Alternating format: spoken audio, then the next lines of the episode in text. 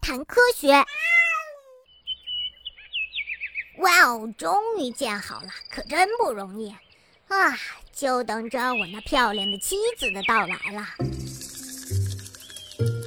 澳大利亚的丛林里出现了一种非常漂亮的鸟巢，鸟巢是用梳理过的树枝编织而成的，又大又圆又美观，而且呢还有红色的果实、黄色的树叶和尚未凋零的花朵等装饰品。这究竟是谁的杰作呢？为什么能把自己的巢穴建得如此的漂亮呀？让人惊讶的是，这么大的鸟巢其实是一只小鸟做出来的。它呀，就是生活在南太平洋岛屿上的园丁鸟。呃，我就是园丁鸟，刚才那个窝就是我做的，那是为我漂亮的妻子准备的。园丁鸟主要分布在新几内亚。澳大利亚等南太平洋岛屿上，通常在森林或者是草原地区生活，以果树、昆虫或是小壁虎为生。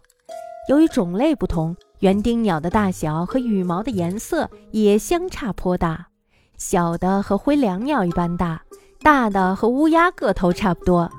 有些园丁鸟的羽毛颜色异常艳丽，也有的非常的朴素。那都是因为要看个人喜好了。像我就是属于比较朴素的那一类。不过呢，所有的园丁鸟都有一个共同点，那就是进入繁殖期后，雄鸟就会在取食方便、临近水源的林间空地上认真的筑巢。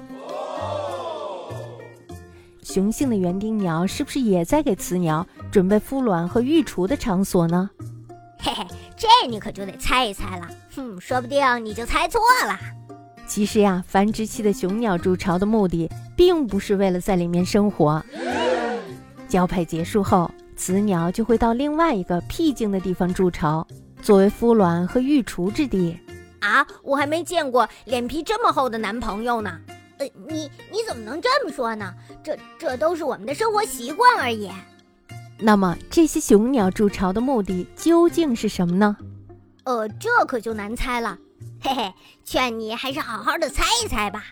雄性的园丁鸟筑巢，真实的目的其实就是为了吸引雌性的园丁鸟，因为对于雌性的园丁鸟来说，会建造美丽巢穴的雄鸟，远比外形美丽的雄鸟更加有魅力。